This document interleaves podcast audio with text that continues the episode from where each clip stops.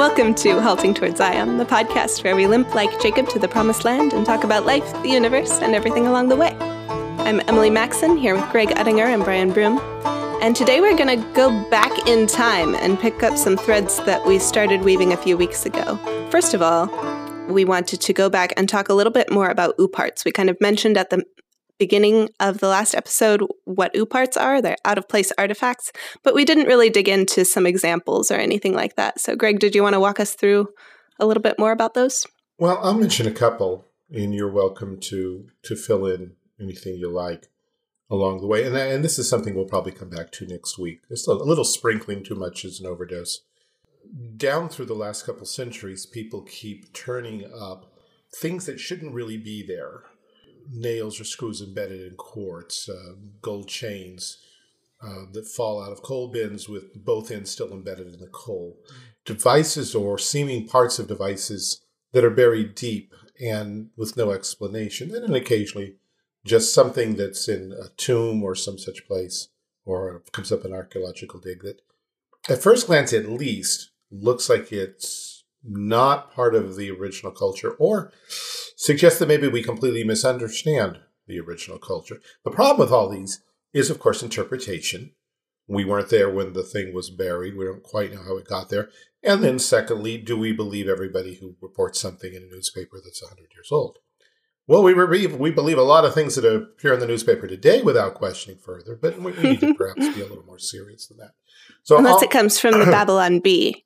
Yeah, actually, that's the only source that I trust. That's the only source we believe about anything. Yeah, I'll point out um, one or two that are pretty safe because, well, one of them because they're um, they're recognized. In 1900, sponge divers off the coast of Greece, uh, off the island of Antikythera, found a shipwreck on the bottom, and from it recovered the remains of some kind of a geared mechanism and it, at first it wasn't obvious what it might be because the gears were pretty well, as you can imagine, rusted together. But with appropriate technology and such, people were able to figure out what those gears were, recreate them, and show how they would fit together. And it turned out that this device, which um, uh, dates from the first century before Christ, is some kind of uh, predictor technically it's some kind of analog computer if you want to talk about mechanical devices being computers that predicted the rising and setting of the sun and maybe the planets as well. Now, when this was discovered, people didn't believe it because we've come a long way in uh, 100 years or so, 120 years. And things that once upon a time we would have said the ancient world did not have any such thing, it's impossible. We're getting more and more to the point of even Time magazine saying, oh, look at this nanotechnology in Rome uh, which is something I sent you. I hope you, you have a copy of it because I don't. Oh, yeah. I can grab it. Yeah. So th- this was an odd thing. What uh, geared mechanisms on a sailing ship 100 years before Christ being used to navigate by showing everybody where the sun, moon, and planets are going to be? That that was that was strange. Another thing, I'll just throw this one out. In 1836, Workers excavating a hill outside of Baghdad turned up uh, an odd little vase. It held a copper cylinder, which in turn enclosed a cor- um, corroded iron rod. The rod projected up out of the vase to an asphalt plug. The corrosion on the iron was the hint. In 1940, uh, a G engineer, a GE engineer built a replica and filled it with copper sulfide solution, and the result was a weak electric current not weak, not strong enough to do much of anything except maybe electroplate jewelry, which accounts for some finds of electroplated jewelry in the ancient world. so, again, not a huge thing. And if you think about it, not that huge a discovery, except there was a time where archaeology and anthropology and, and history said that's not possible. The ancients knew nothing of electricity any more than they knew anything of, of geared mechanisms. Do you have that thing about uh, nanotechnology in Rome? Yeah, this is from Ancient Origins. It says Romans mastered nanotechnology and used it for eye-catching decoration. And there's a little sort of chalice, looks to have a foot of silver, and kind of the rim is also silver. If you if you shine the light from the front of the glass, it looks jade green. But if you move the light to the back, it's red. uh, the light shining through it is red. And that is actually nanotechnology at work. And people have looked at it and said, on the one hand, wow, what are the odds? What a coincidence that they accidentally discovered this without knowing what they were doing. and others have said, um, no, this is uh, this is not something that happens accidentally. Obviously, somehow, some way, they figured this out once upon a time, and we're making use of it. So, again, technology that shouldn't exist, but it did. And what we are coming up with is that the ancient world had a technology that we don't understand. We look at all this and think primitive, but we're wrong. There was something there. And what we find, and, and the reason we bring this up now is when we talk about the Great Flood, the deluge, Noah's Flood, whatever you want to call it, it, it helps to understand that there was something there that was bigger, grander, greater, grander, more advanced than what followed. Now, OOPArts apart. There, there's something that's, well, I guess you could call it a new part. It's just so big. It's called the pyramid, the Great Pyramid. uh, that appeared uh, shortly after the flood, a few hundred years after the flood. And although we can look at it and say, oh, it's no big deal, it's a bunch of stones stacked on one another, uh, although extravagant claims have been made for it. Uh, one one yeah. thing one thing is certain: we don't know how to do that. We have no idea how the the Great Pyramid was built. We can talk about slave labor. Well, that doesn't seem to be it. Even if even if we had enough, uh, some of these pyramids were produced very rapidly. One king produced three during his lifetime. We don't know now you know, again, we get weird people saying magic, levitation, aliens. Well, it's not that. And sometimes technology can be very, very simple. Uh, there used to be a clip online on YouTube of a guy who was building Stonehenge in his backyard. Unfortunately, I don't have the guy's name at the moment. I don't think the clip is still up. But all he was using were, were um, levers and uh, sand in bags and pebbles as pivot points, and he was moving by himself huge blocks of stone. Hmm. Sometimes technology doesn't have to be as complicated as I need my levitation ray. It can be give me a bag of sand and, and one stone, and I'll move this thing for you.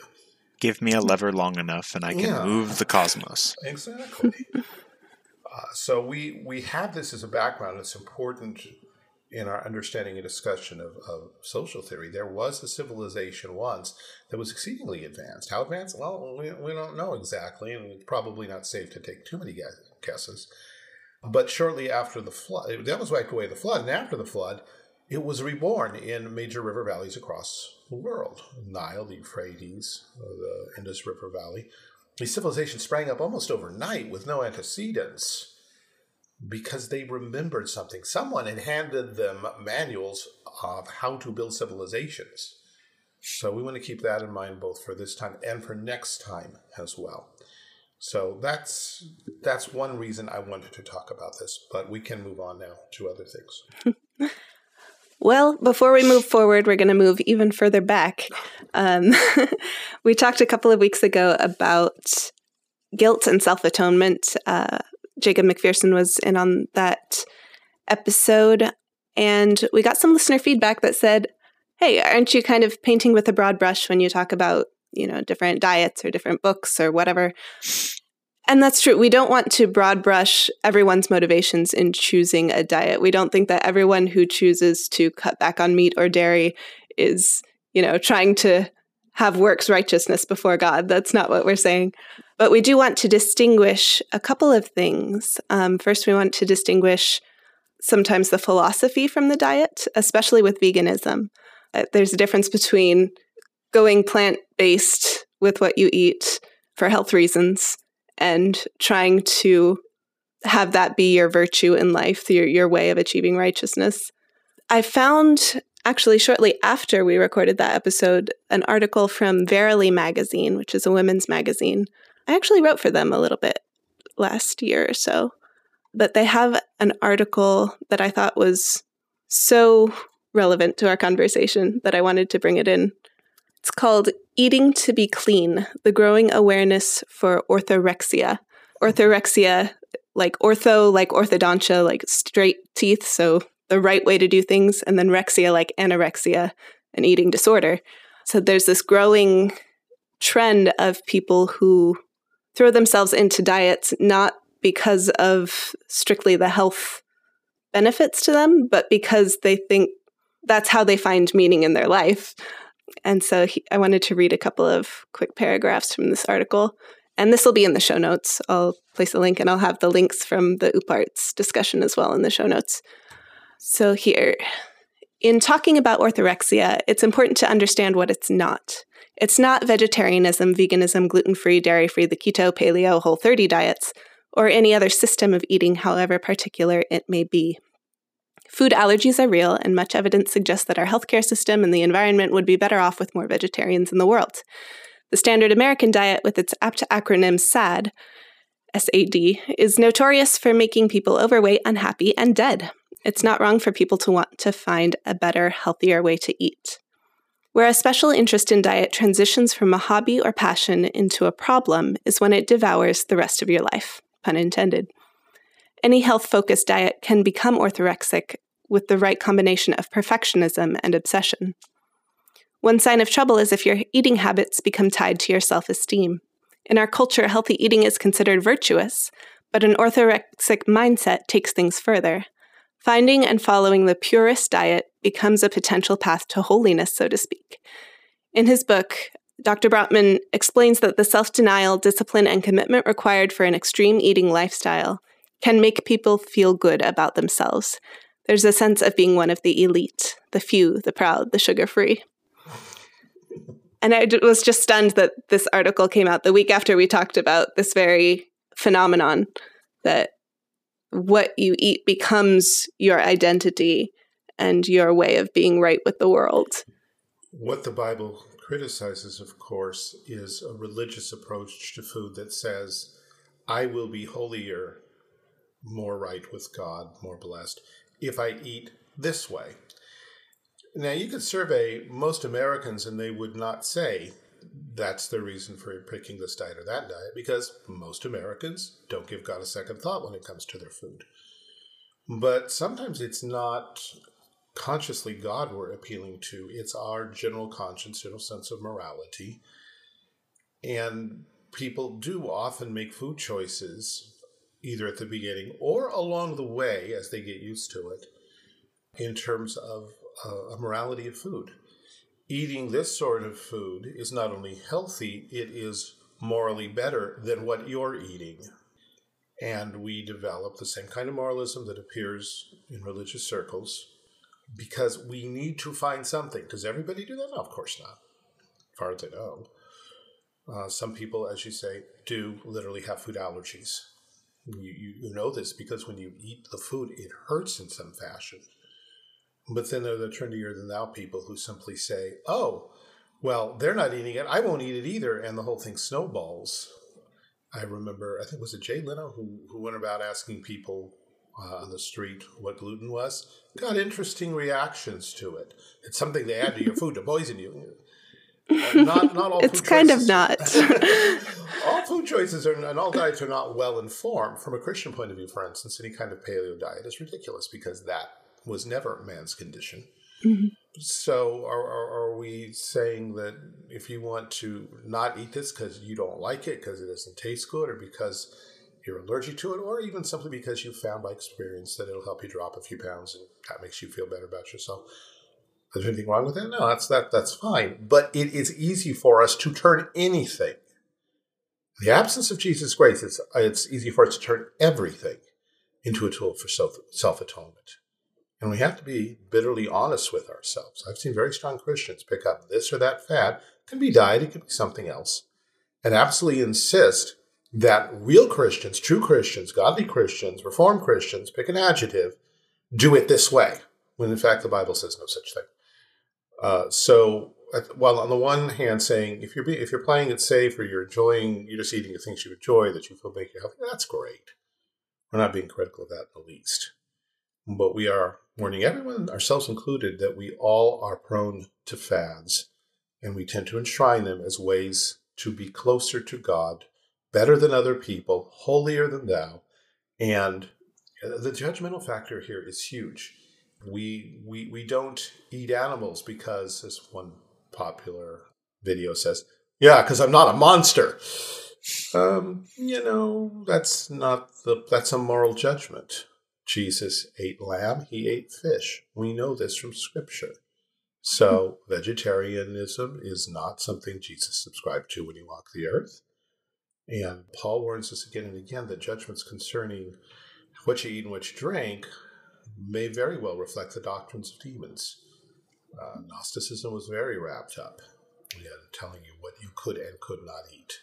And we still see this lingering in the church, the, the whole prohibition of, of wine in some circles, because you might get drunk, or someone might think you can get drunk, or it might be a bad testimony, is not anything to the point in Scripture. Scripture warns very much against those kind of things.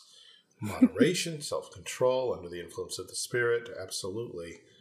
But the evil's not in the thing, nor are we bet, are we closer to God because we suddenly decide that we found the thing that makes us better than other people. So there's our warning, mm-hmm.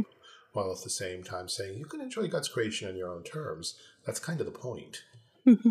Two people could follow the exact same diet, eat the exact same meal, and one of them would be sinning because of how they're approaching it and their mindset, and the other would not.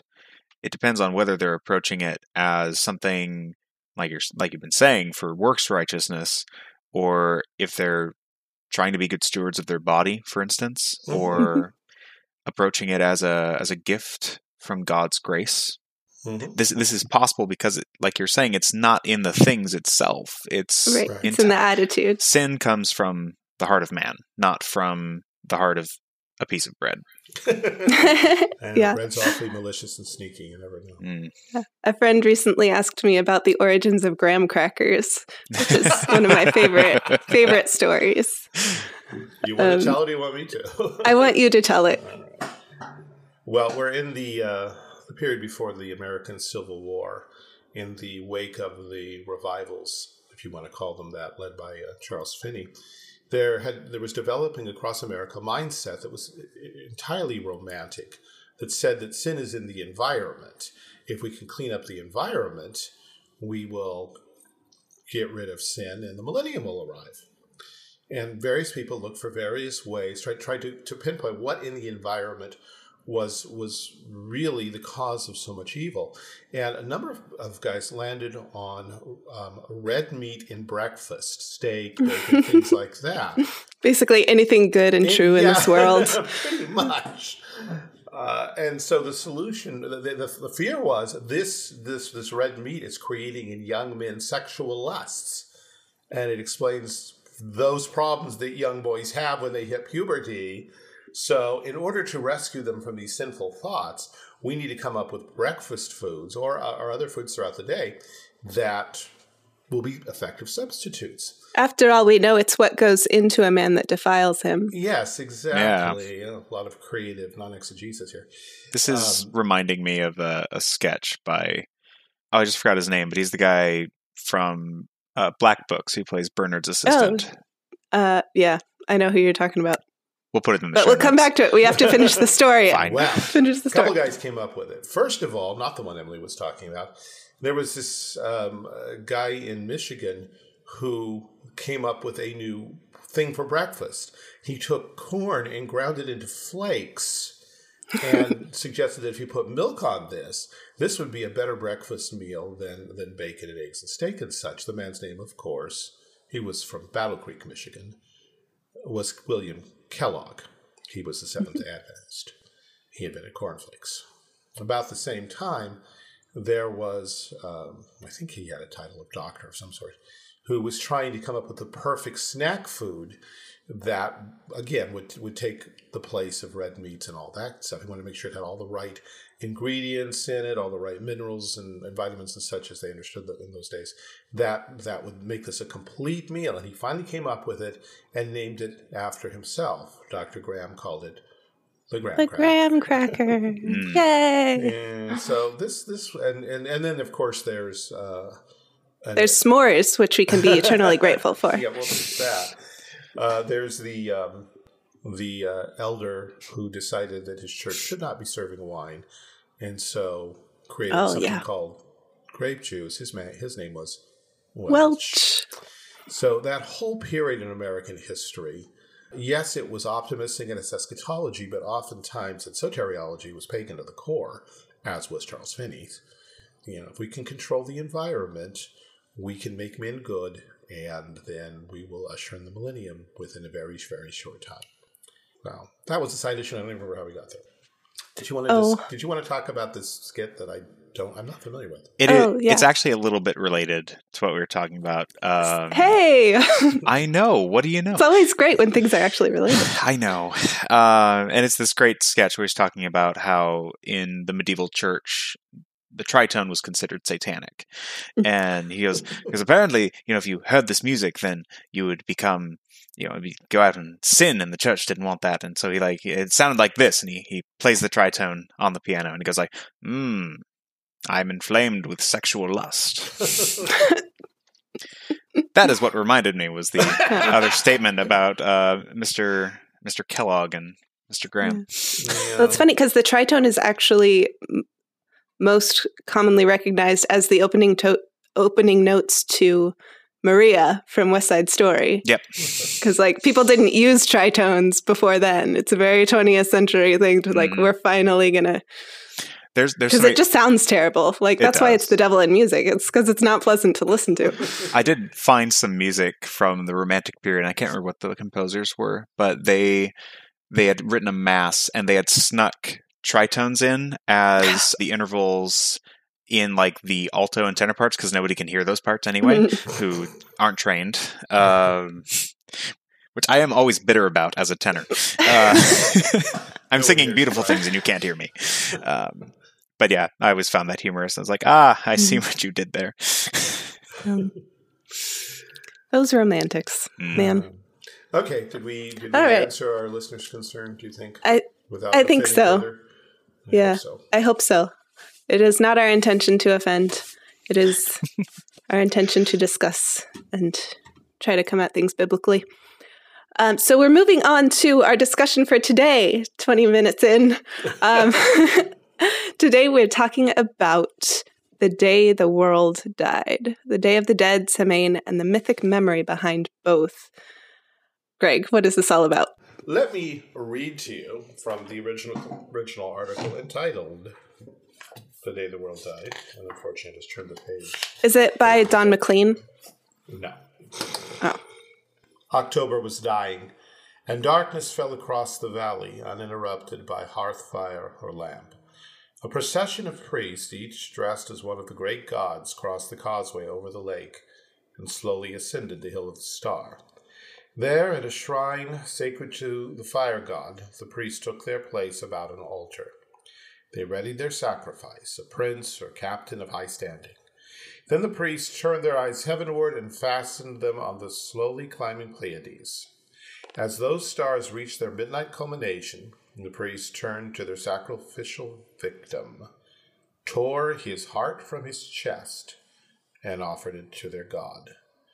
Then, within the victim's chest, one priest placed a fireboard. Into it he shoved a stick, a fire drill, that he spun back and forth between his palms. When its first sparks burst into a steady flame, the priest took the fire and set alight an enormous bonfire, visible across the valley for miles. Into that bonfire, the priest threw the victim's body. Then relay runners carried a flaming torch to the central temple to light its fires. And from there, the fire was carried to other temples and finally to people's homes. The rite ended when the priest bound together 52 sticks, each representing a year, and buried them with ceremony. The midnight ritual was Aztec, though it likely predates their civilization. Its goal was to stave off the end of the world.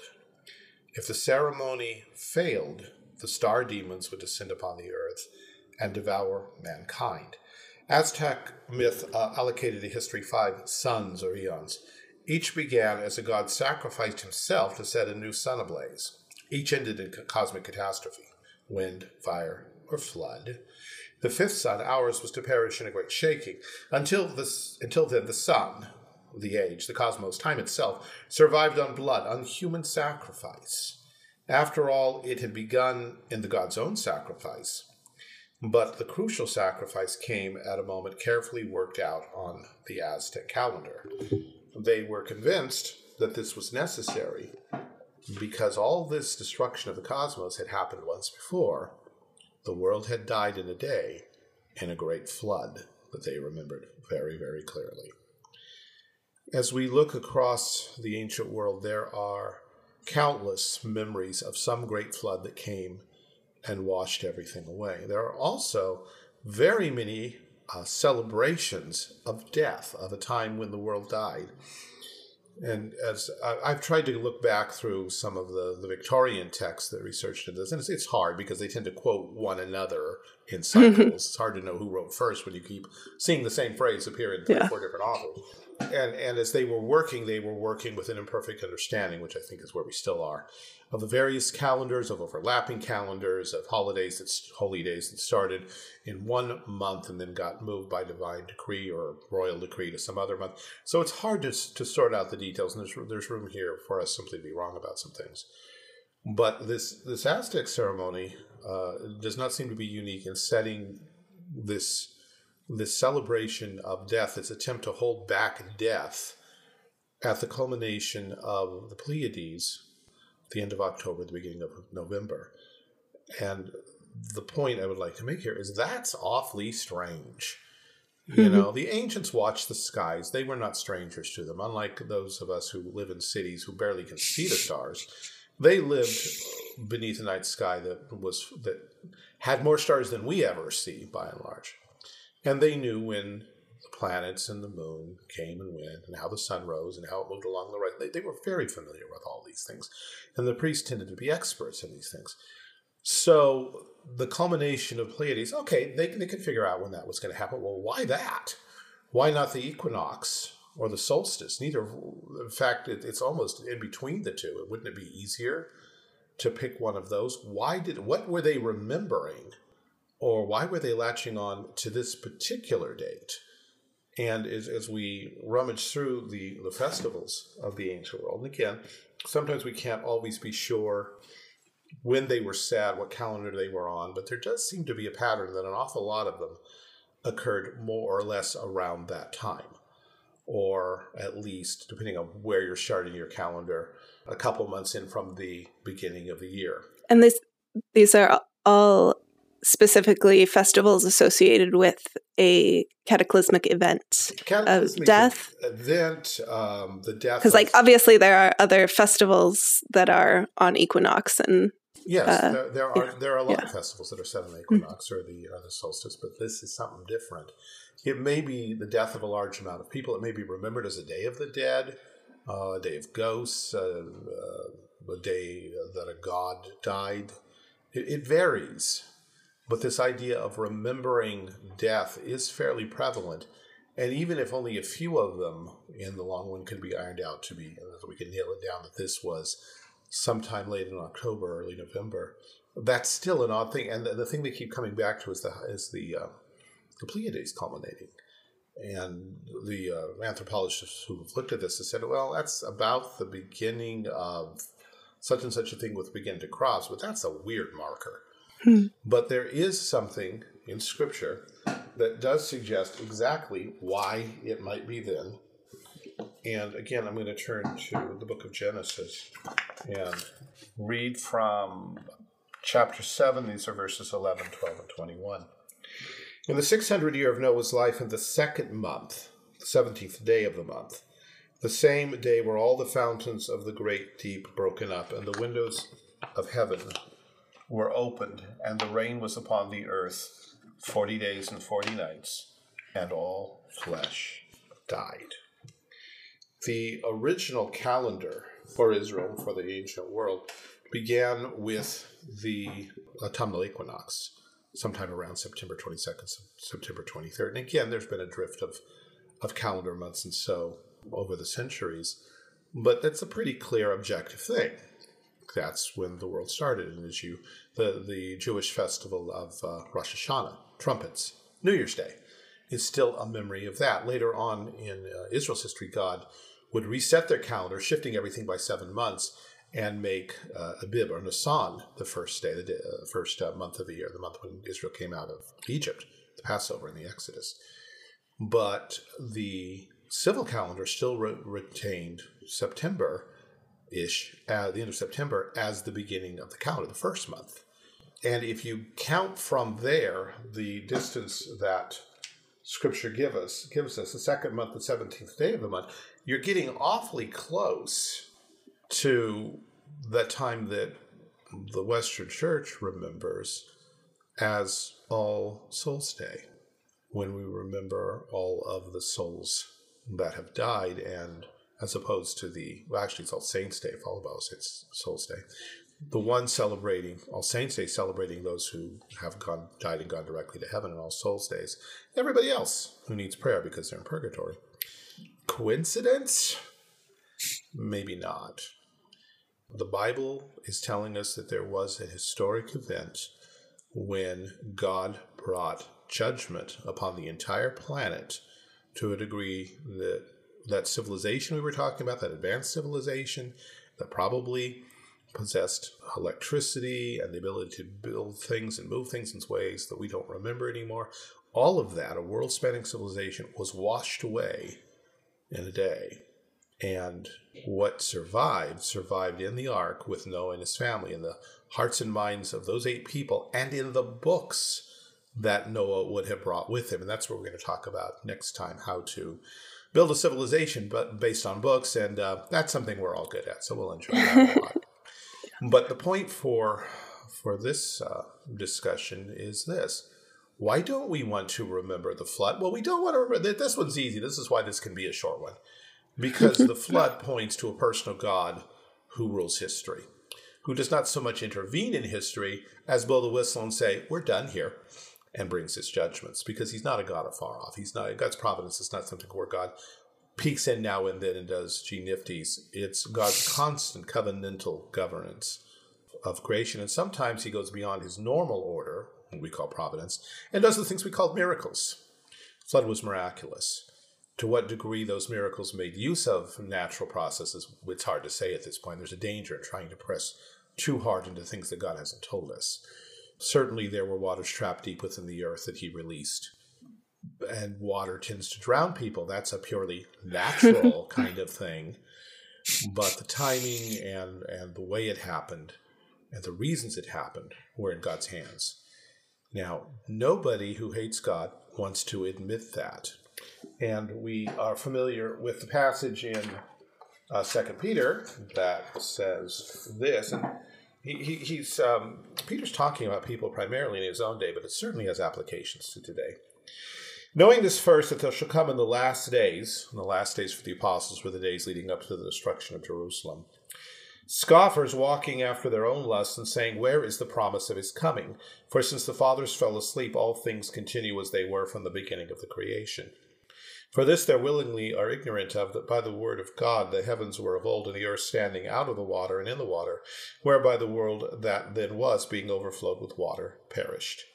But the heaven and the earth, which are now by the same God, are kept in store, reserved unto fire, unto the day of judgment and perdition of ungodly men.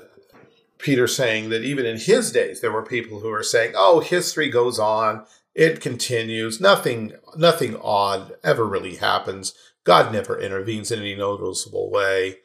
And Peter saying, "Remember the flood? No, you don't. you don't because you don't want to remember. Because you remembering that means that history is not meaningless and it means you are accountable. And the flood in Noah's day points to the great judgment at the end of history which is most certainly coming. And that scares people no end. And we can see that even in the Aztec, the illustration that you brought up earlier. They have this recollection of the day that they have to forestall by employing human sacrifice.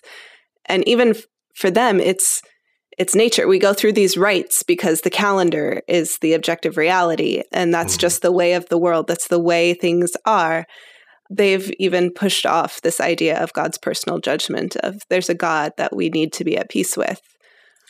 Yeah, the, all of the, the religions of the ancient world were both pantheistic and polytheistic. Uh, God, divine substance, is inherent in all of reality. It's just a question of it being focused in certain personalities that may or may not be sentient individuals, depending on which poet and legend you listen to. Are these mm-hmm. personifications that we make so we can understand it, or, or does the universe take on particular identities for a time before it, it passes that that life force passes back into the substance that's everything. So as they, they can look at this and they can name the gods, but yes, at the same time, it's a wholly natural because wholly supernatural kind of process. They don't make the distinction between natural and supernatural. All is one. Once where we started our discussions at the beginning of all this and why it's so important. Once you deny the creator creation distinction, you don't get rid of God, you deify everything. Mm-hmm. And um, at that point, it becomes you're you're left with magic.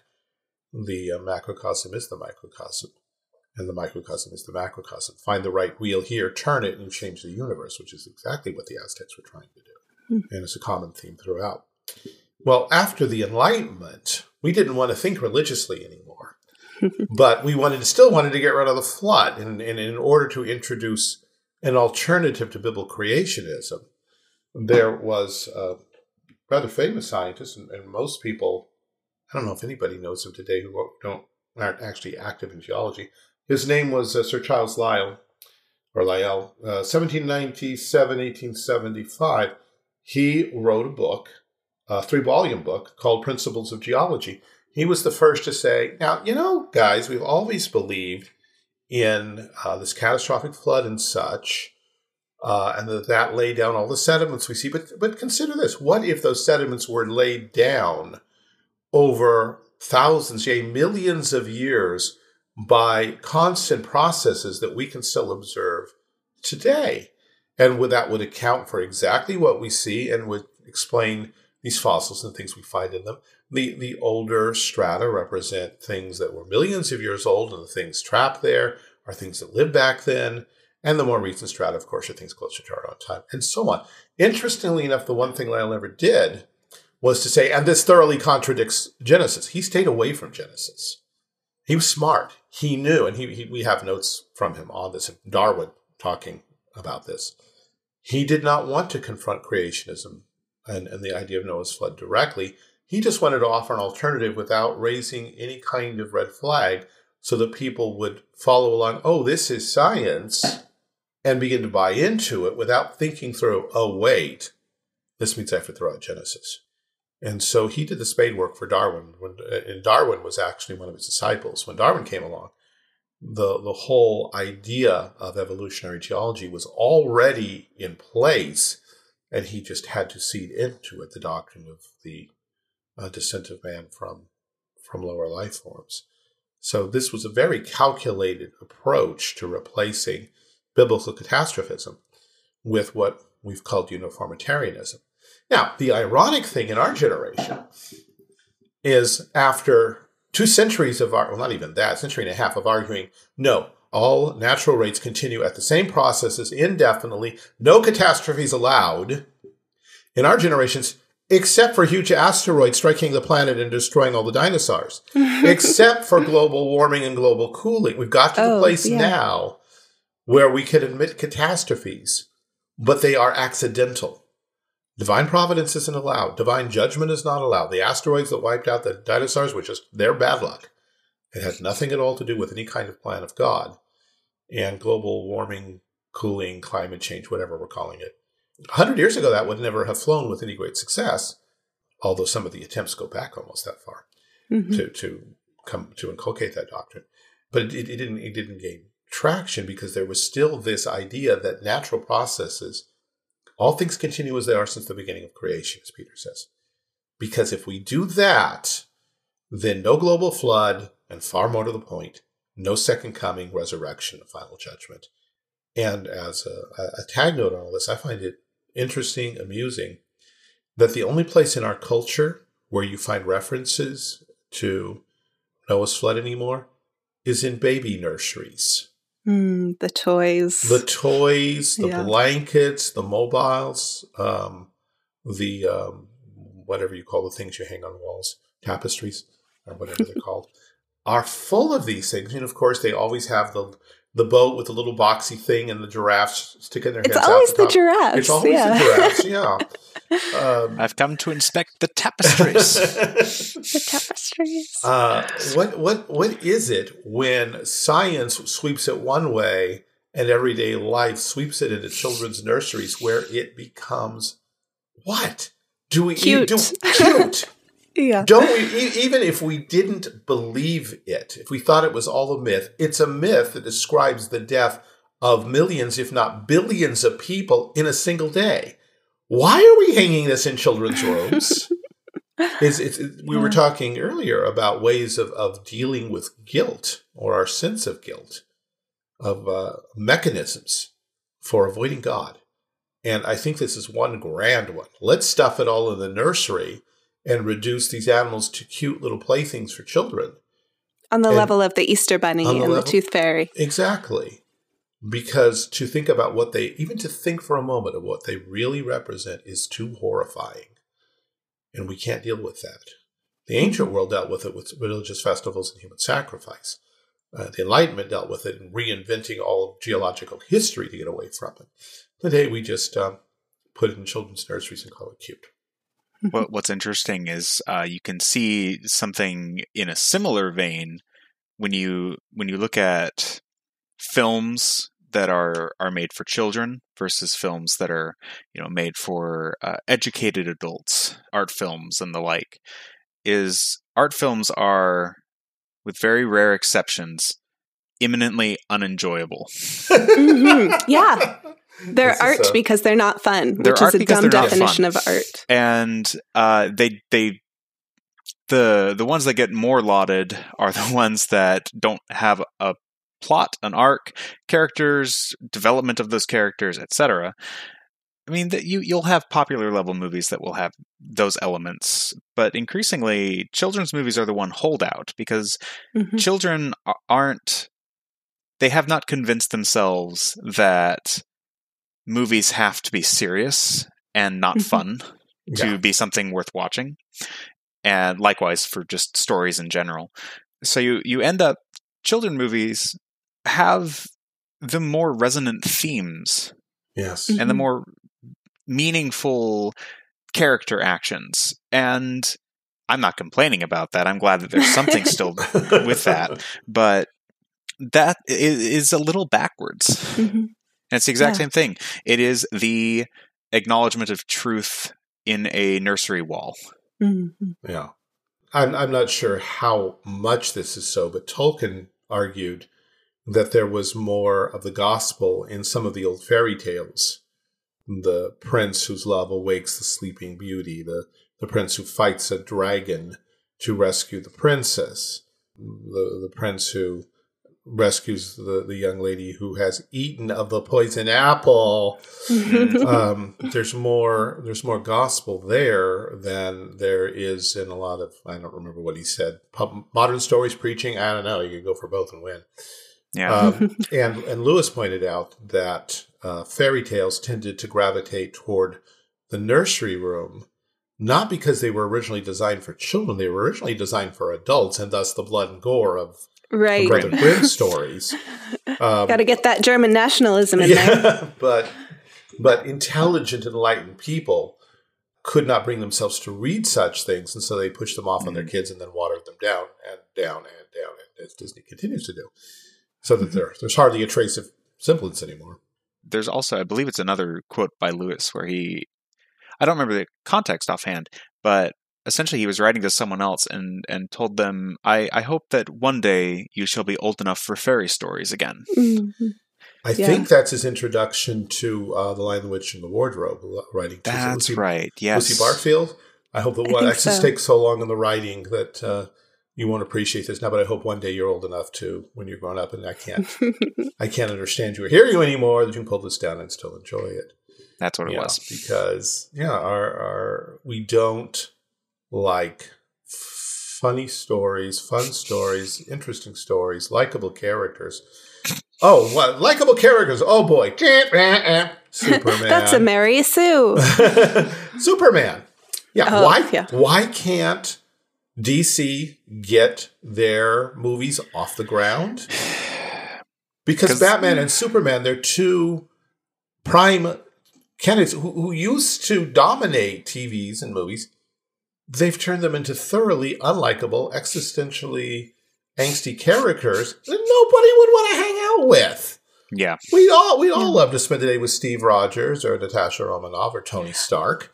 Or You know, Peter Quill. or oh, maybe not, or, um, or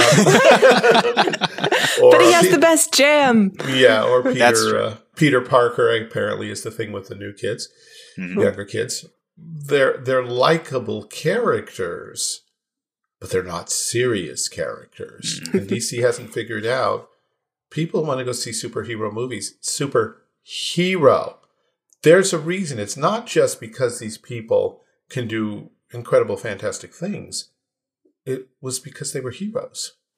They laid down their lives to do what other people could not do, as Nick Fury has told us. Hmm.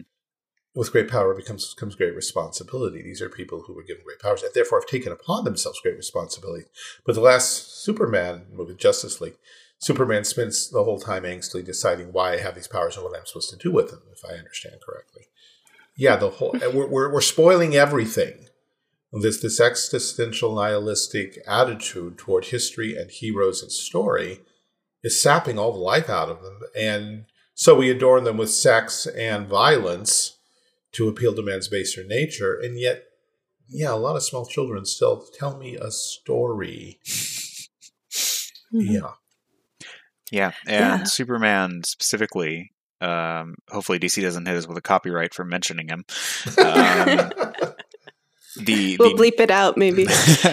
people will have to figure Superman it and out. Batman the man in are trademarks spandex. of DC Yeah. Comics. Sorry. We're talking about Stupendous Man and uh, the um, I don't know, Tab Man. the Sandman. uh, but with, with Fleet or Mouse Superman Man? specifically, the entire problem that I have with the newer movies with him is that they've, like, I think Snyder has specifically admitted this. He's trying to deconstruct the character, Mhm. Yeah. and that's a problem in any case, but especially with Superman because Superman's kind of a simplistic character. Yeah, Oh, he's, absolutely. he's not He's that literally complex. just There's not much to take the apart. guy who bullets can't kill yeah. who Yeah. loves America and his mom and apple pie. And they've Truth, justice, and the basically gotten way. rid of all of that except for his mom, basically. yeah. And Now he's an alien, an immigrant from another world, but whose dad was like, demigod. you should just let the kids die instead of saving them. Like, uh, Papa Kent would never have said that No, in no, any universe before Snyder got his fingerprints all over it. Anyway, All right, moving from Moving things forward. we intensely dislike to things that we like. yes. Uh, let's let's talk about some recommendations. What have we been enjoying this week? well, I have I have two recommendations. Okay. In keep in keeping with the sober, somber tone of this whole discussion and our deep theological roots, I want to recommend Herman Bavinck's The Doctrine of God. It's part of his larger systematics, but as far as I can see, it's by far the best section. It is challenging at points, but those are generally points you can skip over when he starts talking about how all the heretics screwed up this doctrine. You don't want to read about them. You generally can skip along until he gets to, but the Bible says. Mm, Uh, but it is my boy Bavinck.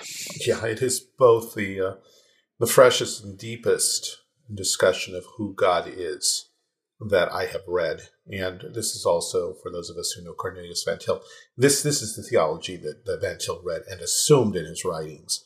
It is eminently worth your time, and even if if some of it's a little heady, there's plenty there just to to grab a paragraph or two and chew on for a long time. Mm, So that that's what I originally was going to recommend. But occasionally I read fun stuff, if you can call this fun. I I'm I'm writing a novel that's set in the uh, late fifties and, and and sixties and seventies. It's kind of anyway. It will probably never see the light of day. But Are you realize- Russian? This sounds long. but as I was coming up and writing a particular scene, I thought I need to refresh my memory on the '60s, even though I lived through it. But I lived through it as a child, so a lot of it I honestly learned about the 60s from watching television. The way not to learn history. Um, so I, I came across uh, the politically incorrect guide to the 60s. Mm. And it is a fun book. It's easily written. It's it's not all that deep, but time and again I've run into things that I did not know. The the list of who were, for instance, who were the most respected actors and actresses. 1960s. Who was the who who would everybody say he's the box office star that's going to draw all the attention? 1960s. Who do you think? 1960s. You're too young. You may not know. Steve McQueen. Nope. It Back would be further. later. Back, Back further. further. Jimmy Cary Stewart was too. That's No. too far. Too far. Too far. No, it. no, no, Yeah. no, No? no. You're Not too right. far? You're the right range, but I was. think solid thinking American. charade. Think Wild West. John Wayne. Oh. John oh, Wayne. Oh, duh. Duh. Now I feel dumb. the actress who starred in three of the leading, well, two of the leading musicals, and and did another one on Broadway stage. You know, Emily, who is this? Yeah, Julie Andrews. Julie my Andrews hero. was the leading box office draw among women back in the radical 60s. Uh, when we start looking at the songs that went platinum, there was there were the Beatles, for one. But there were a ton of other people that this generation doesn't even remember, and some of them, again, were musicals, like Sound of Music. So that's just a couple quick peeps of things that we have been told that aren't true about the 60s. The 60s were actually, by and large, a rather conservative decade. It's just that the people who watched the trends, set the trends, and told us what the trends obviously were, were themselves very radical. Hmm. And they rewrote history for us as we, and then they reinterpreted it on television so that now when we think of the 60s, we remember it as television portrays it. But we also skipped to the end of the decade, right? With the summer of 69. Like, Yeah. that's supposed to encapsulate the entire yeah, decade We- we- before it. Yeah, we worked up to that, and it was a flash in the pan. Uh, the Altamont Festival after after Woodstock, the Altamont Festival Mhm. in California in 1970 pretty much ended all of that rather quickly. But of course, having let loose the acids of relativism, uh, particularly in the universities, because a lot of these these these kids who were the radical who were the radical leaders went on to get jobs at universities because they stayed at university to avoid the draft, and they decided to just keep on staying there and get uh, professorships and get tenured, and now they're the ones teaching us, our children or grandchildren. Or So- they stuck around in seminary because the sem- the churches Yeah. uh, allowed them to get out as conscientious objectors, Yes, yes, Mm. just like the the uh, seminaries and they had low that. enough standards that they let them just. Oh, and there's there's another there's another thing that, that the, the author by the way the author's name is Jonathan Leaf. He mentions the the dumbing down of curriculum across the board, so that people who were not great students to begin with could still get by with a C if you set your standards low enough, so these people could continue to get their draft deferments and Hmm. stay away from where the ordinary guy next door went, Vietnam. So anyway, I enjoyed it greatly. The, the whole section on rock music was, um, I thought, on the whole, pretty balanced. He's not one of these guys who says all rock is evil, although he comes close at times. but more, more for what it does musically than for out of any intense Christian moralism. Hmm. Uh, he basically just says it's shallow music, and, and explains why he says that. Um, well, with some interesting disagree, but okay. with some interesting quotes from people who ought to know music who say much the same thing. He, he allows that there are some some brilliant pieces by uh, Paul McCartney and some other people here and there. Oh, his section on uh, Bob Dylan. Mhm. The question he raises is, why is Bob Dylan famous? What, what what what exactly did he do that was that he did any good at? Wasn't his singing voice? Wasn't his ability to play an instrument? Was and he goes down the list like he could play a I harmonica. I don't know if I would enjoy this book. Greg. I'm going to be honest. I'm going I to be could honest. I could just see Emily becoming more and more Yeah. agitated at the list of things. Not okay. Well, I will stop there so I say Emily too much. So, Emily, what's your pick for this week? My recommendation is the website and podcast. This is going to sound funny because I'm a girl, but The Art of Manliness.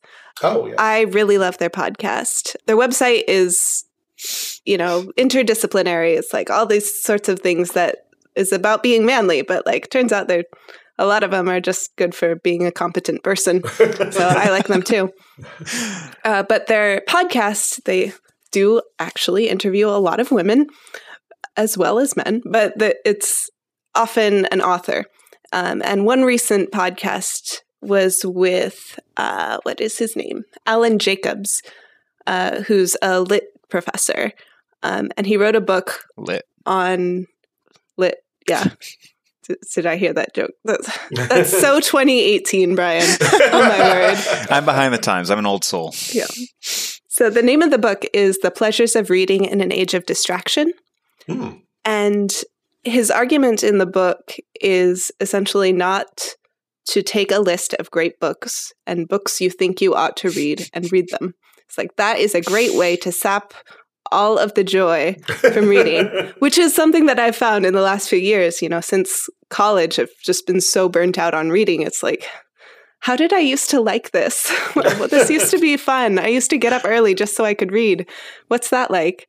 And so he argues you should read what you enjoy reading and find your author's favorite authors and read them, sort of swim upstream.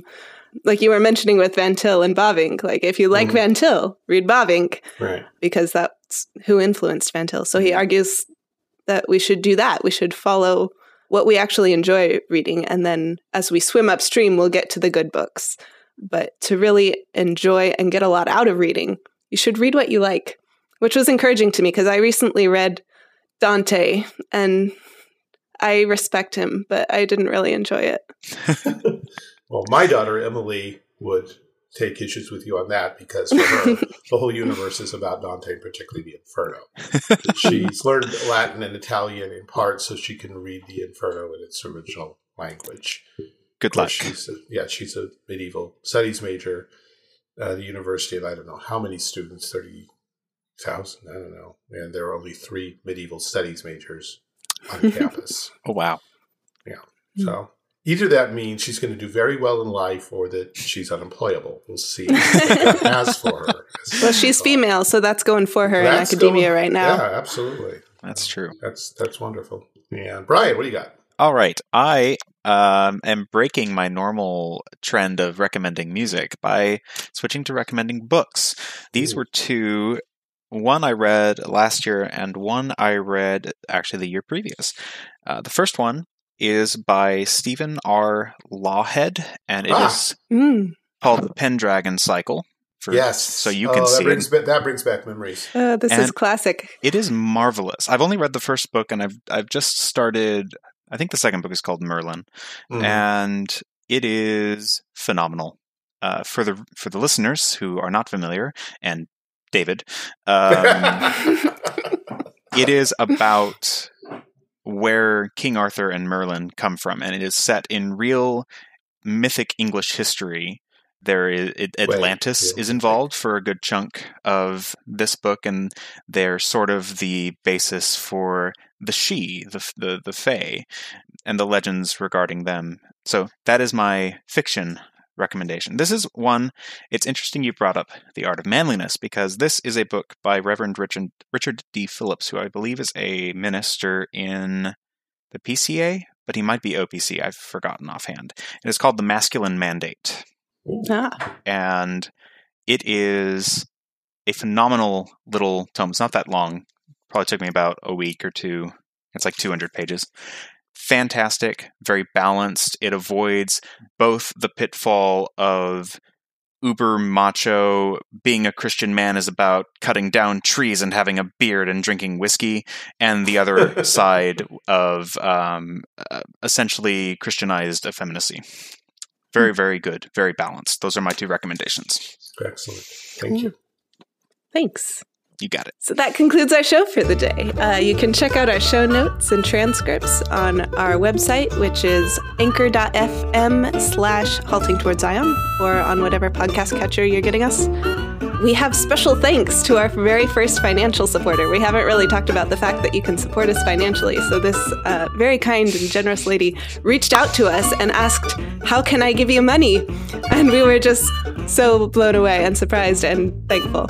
So, if you, like this very kind and generous lady, would like to give us money, you can do so via our website. That's anchor.fm slash halting towards Zion. Once again, uh, they support monthly gifts. So it's like, how much would you like to give a month? That sort of thing. Uh, if you'd prefer to do a one time support, you can do that through our PayPal, which is paypal.me slash halting towards Zion. Uh, you can send us an email at haltingtowardszion at gmail.com. You can like us on Facebook, and everybody should get on Goodreads because it's the best social media. Yeah, oh, you can leave us a review if you're listening on iTunes or some other podcast catcher that supports leaving us reviews. If you like us, give us five stars. If you don't like us, you don't need to give us a review. That's okay. um, but thanks for listening anyway. See you next time.